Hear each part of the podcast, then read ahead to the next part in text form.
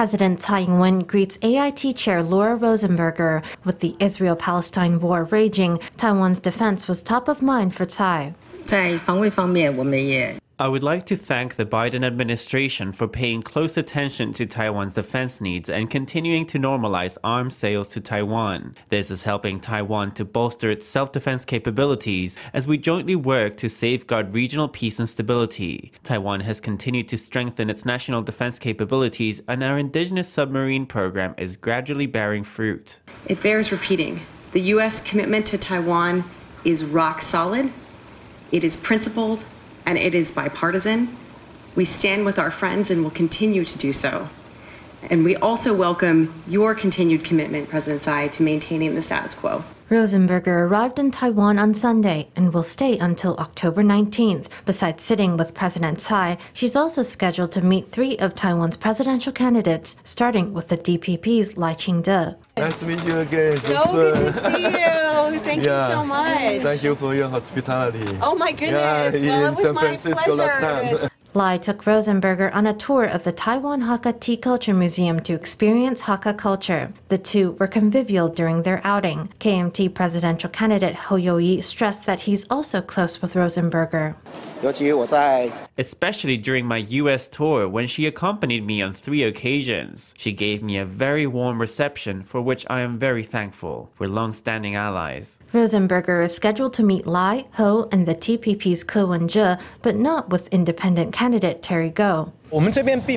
We have not made any special arrangements to meet Rosenberger, but if the opportunity arises during her visit to Taiwan, we would very much welcome a face to face chat. With just a few months until Election Day, nobody wants to be left out. The National Zhongshan Institute of Science and Technology is rumored to have built an underground rocket testing site at its Pingdong base. The new facility is believed to be for developing solid propellants, which can be used for rockets and missiles. Solid propellants are crucial for a variety of domestically made missiles, including the Xiongsheng, Xiongfeng, and Skybow systems. When asked about the reports, the Institute declined to give details, citing the sensitive nature of defense projects. A roar echoes in the distance as a Skybow 2 anti ballistic missile is launched from the Jiupeng military base in Pingdong. The base is affiliated with the National Zhongshan Institute of Science and Technology, which uses it for R&D and training. According to recent reports, the institute has also established a rocket testing base at the site. Deux, un, top. The Institute previously unveiled plans to develop rocketry technology in collaboration with the Taiwan Space Agency. Taiwan currently has three solid propellant production lines in operation, with a Taiwan made production line in the works and another line procured from the U.S. The country is expected to have five lines up and running in 2026. Reports say the Institute has already completed construction on a four story deep underground facility for static tests, which is expected to provide a significant boost to Taiwan's solid propellant production capabilities. The Xiongsheng land attack missile has a range of 1,000 to 1,200 kilometers. The Xiongfeng anti ship missile has a range of 150 to 200 kilometers. The Skybow anti aircraft missile has a range of 45 to 100 kilometers. All three are powered by solid propellant. If all goes to plan, the production lines will benefit not just Taiwan's aerospace program, but also greatly enhance its missile capabilities. The core component of rocketry products is a kind of mixer that combines all the various chemicals in a controlled manner to make a propellant grain or warhead explosives. In the future, Taiwan can have more independence when developing missile capabilities and all sorts of new equipment. They include weapons like the classic Skybow 2 and 3, the Xiongfeng 2 anti-ship missile system, Xiongfeng 3 supersonic anti-ship cruise missiles, and the Landsword 2. These are all future priorities. They can also support Taiwan's future development of low Earth orbit satellites. Addressing the rumors, the institute said that all R&D projects were initiated and funded based on operational requirements. It said that due to the sensitive nature of defense projects, it will not provide further comment. The Taiwan Railways Administration has unveiled big changes in its latest train schedule. Citing operational needs, the TRA has reassigned most of its new EMU 3000 trains to the East Coast. In the future, it plans to reroute more of its Puyuma fleet from the east to the west. The adjustments are meeting resistance, with one passenger saying a trip to Hualien won't be the same without the Puyuma Express. Luggage in tow, passengers wait in line to board. This Puyuma train, like the Taroko, is nearly synonymous with East Coast travel. But in its latest schedule update, the TRA has assigned many of its new EMU 3000 trains to the East Coast. The schedule also sees several Puyuma Express servicing the Western Main Line or running between regions. The public reception is mixed. 你比较喜欢搭哪一个？三千吧，因为因为它有充电的。 那是买 EMU 三千。对，就是因为到寿丰的话只有。If you want to get to Shoufeng, the EMU 3000 is the only train that goes there, so it's convenient for us. But I personally prefer the Puyuma and the Taroko. When visiting Hualien, it feels like taking the Puyuma or Taroko is a must. In the TRA's rehalt schedule, 25 out of 38 EMU 3000 trains are rerouted to the East Coast to replace the aging Ziqiang Express fleet and some Puyuma Express. Since last April, 3 out of 18 Puyuma trains have been assigned to the Western Main Line, primarily providing interregion or express services. But so far, all six Taroko trains still service the East. Now to appear in the East as well, EMU 3000 trains feature firmer seats, device charging ports, and a smoother yet slower ride. The Puyuma, a tilting train, can maintain speed during turns but is bumpier to ride. There are about 538 six on the EMU 3000, while the Puyuma only has 372. So this adjustment can address the long-standing issue of there being too few East Coast seats to meet demand. But the Puyuma and Taroko trains were purchased in the first place because they could make turns without losing speed, making them suitable for eastern terrain. Critics questioned the decision to reassign them to the west, calling it TRA's tacit acknowledgement that it bought the wrong trains. This isn't an issue of having bought the wrong trains. Initially, we did think that the tilting design would allow for faster turn speeds, but the new EMU 3000s have a passenger capacity that's 40% higher. We are making this decision purely due to operational needs. Officials say they must consider carrying capacity and the optimal use of every train. With customer sentiment souring, the TRA has its work cut out to balance operational needs with passenger satisfaction. The Ministry of the Interior has released its latest house price index, which measures the movement of presidential properties. The national index stood at 130.80 in the second quarter. That's a quarterly increase of 1.51% and an annual increase of 5.51%. But one expert says the numbers don't tell the full story. 中古屋啊，其实是呈现这个价缓跌的，但是呢，均价却被 the price of second-hand homes is actually on a slow decline, but average housing prices have been driven up by pre-sale transactions that were initiated at the market's peak 2 to 3 years ago, but were only completed and registered recently. So that's created an illusion of prices going up. In all six special municipalities, the house price index rose slightly from the previous quarter but all six saw slowing growth rates compared to the year before. Communities on Orchid Island are celebrating the resilience of indigenous buildings in the wake of Typhoon Koinu. The huge storm has brought devastation to many buildings on the outlying island, but there's one clear exception. The underground homes, traditionally built by indigenous Tao people, survived the typhoon almost untouched. The underground homes are threatened by the encroachment of modern buildings despite their fantastic adaptation to the local climate. Let's go to Orchid Island to hear more. Typhoon Koinu has wrought havoc on Orchid Island. Across four villages and six tribes on the island, it laid waste to many homes made of iron sheets and cement. But the traditional underground homes of Ivalino village have emerged virtually unscathed. It just lifted off that roof, you see. That's just the roof. See?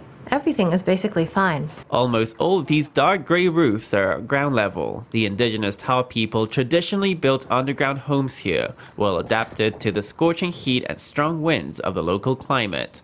These buildings stay warm in winter and cool in summer, and can resist typhoons and earthquakes. In 2002, the underground homes of the Tao people were designated an item of national cultural heritage. But with the growth of tourism on the island, some of these traditional dwellings have been converted into modern buildings. So, say you're a Tao person, what does that mean? You have to know that Tao homes are like this. They're not like those cement buildings. This is how we live. So I always tell my son, you have to recognize it. You can't forget your roots. You have to recognize that you are Tao. Those Tao homes have weathered Typhoon Koinu magnificently. Local indigenous people are working to make sure the practical wisdom of their ancestors is suitably preserved and handed down for future generations.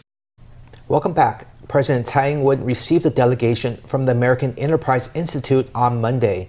The Washington-based think tank last paid her a call three years ago. Tsai thanked the group for working to deepen Taiwan-U.S. ties over the past three years. She expressed hope that Monday's meeting would foster further exchanges.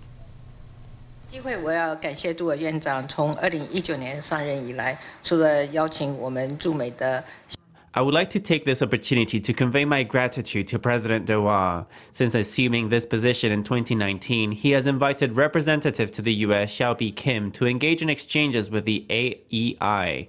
He has also published books and established the Coalition Defense of Taiwan project to allow the international community to better understand the challenges facing Taiwan. Taiwan and the AEI have long enjoyed a cooperative relationship. For instance, our Ministry of National Defense and the AEI have co-organized strategy forums, and the AEI is committed to promoting freedom, democracy, and a market-based economy, all of which are values that Taiwan and the US share. AEI scholars and experts have repeatedly called upon the US government to strengthen Taiwan-US relations through concrete actions. I want to thank all of our distinguished guests for continuing to promote Taiwan US exchanges and cooperation through such visits. Tsai said Taiwan was continuing to demonstrate its commitment to defend itself. She said that so far, Taiwan has already delivered 20 domestically built Brave Eagle jet trainers. Taiwan also held a launch ceremony for its indigenous Narwhal submarine last month, she said. Tsai stressed that Taiwan would adhere to its commitment of neither provoking nor acting rashly. It will also expand its cooperation with the U.S. and like minded democracies, she said. NVIDIA CEO Jensen Huang is back in Taiwan a little over four months after his last visit. He's here to attend Hon Hai Tech Day on October 18th. Originally, Huang was scheduled to spend this past weekend in Israel for a company event, but the event was canceled due to safety concerns. Huang was spotted at a Taipei night market Sunday night enjoying snacks and chatting with locals. Around 9 o'clock Sunday evening, attorney Chen Zhenwei stumbled upon NVIDIA CEO Jensen Huang at Ningxia Night Market. He shared a photo of their encounter. I looked in and I saw a silhouette that looked like Jensen Huang. I turned to look and I realized it must be him. He saw me taking a picture of him, so he came over and asked us if we'd like a picture together. The attorney saw Huang inside a tofu pudding shop where he was having a snack with a group of people. Later that night, Chen saw Huang again and offered him some stuffed squid. Huang was delighted, saying it was his first time being treated to a snack at a night market. Sharing a bite with such an icon is an honor. The only thing is that my son didn't know him. He kept asking me who he was. I explained that he is one of the richest people in the world. He then asked me if he was wealthier than Terry Gou. I said, Yep, he is many times richer than Gou. I was quite surprised. We're grateful that so many celebrities like our tofu pudding. Huang was also spotted at a fruit stand. He posed for a photo with the owners, telling them that as a Tainan native, he missed the taste of tomatoes with ginger sauce. Back in May, Huang had visited Taiwan for Computex. On his return trip, it's clear he's just as popular as before. After four months away, NVIDIA CEO Jensen Huang is back in Taiwan. Reports say his main reason for coming here is to attend the Hon Hai Tech Day on October 18th. Huang Huang was scheduled to attend an NVIDIA Tech Summit in Israel on October 14th and 15th. The event was cancelled due to the Israel Palestine war, so Huang came to Taiwan early for Tech Day. Rumor has it that Huang will also meet with TSMC founder Morris Chang, as he had on previous visits. I had originally invited him to our sports day, but when I invited him, he was still expecting to go to Israel. But now his schedule has changed, of course. We're going to be going to New York later. I wonder whether we'll actually be able to meet. It remains unclear if Huang will meet suppliers during his Taiwan visit, but whether or not there's a meeting, the market is sure to be watching his every move. A couple in Yilan's Suao Township have adopted an orphan turtle dove. They found the dove when its nest was pruned from a tree. After nursing the dove back to health, they hope to release it back into the wild. But the bird doesn't seem to want to leave and comes back to his adopted parents every day.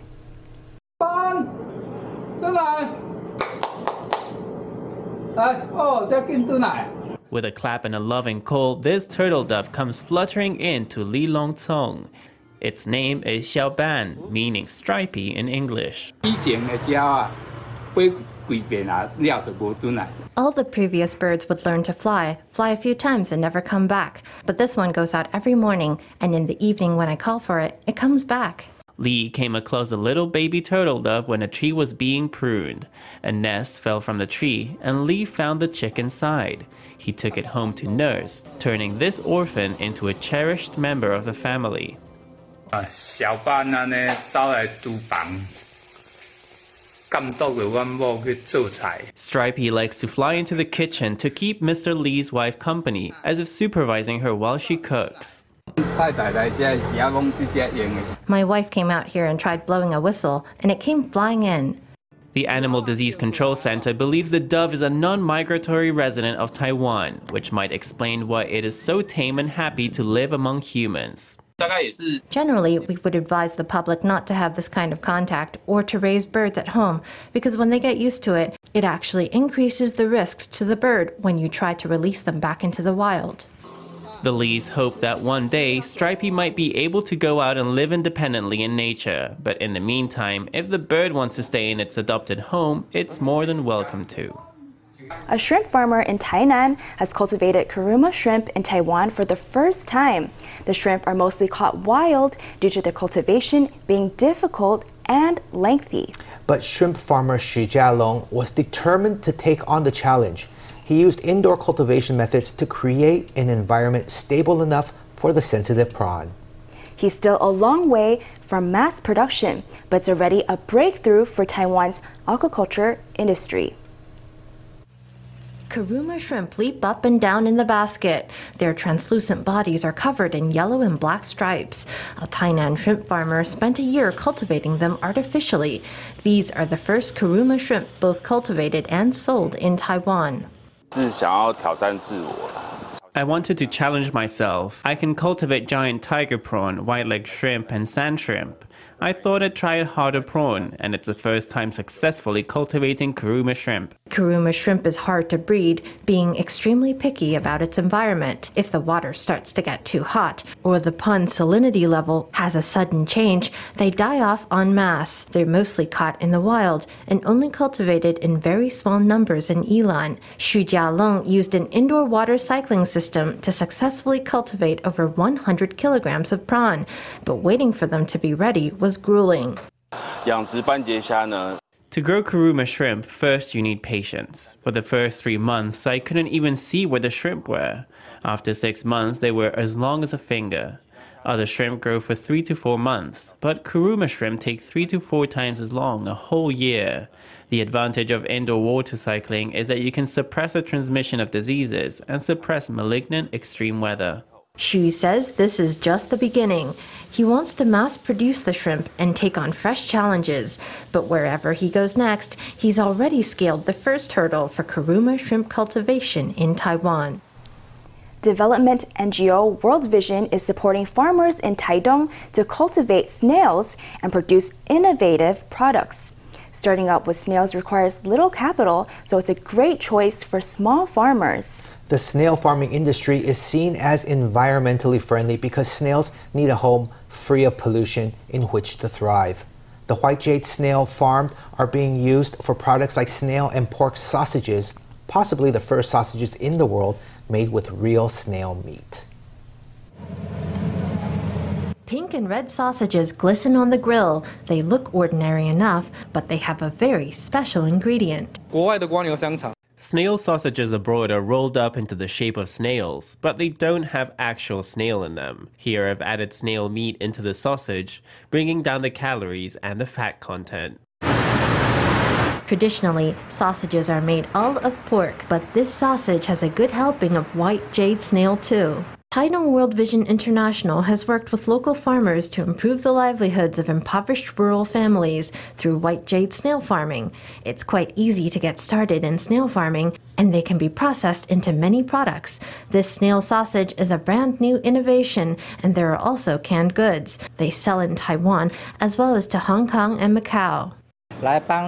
We're helping Taidong's local farmers with what we call green circular farming, sustainable farming, and we found these snails as something to work on together. We want to turn it into something like an ESG investment. The eco friendliness of it is part of the Sustainable Development Goals and the sustainable development industry. If there are any traces of pesticides, the snails aren't healthy, they get sick. So our cultivation environment has been certified as free of pesticide traces. Cheers to that! The snail is associated with French haute cuisine, but now you can just head to Taidong for a taste of the fine life.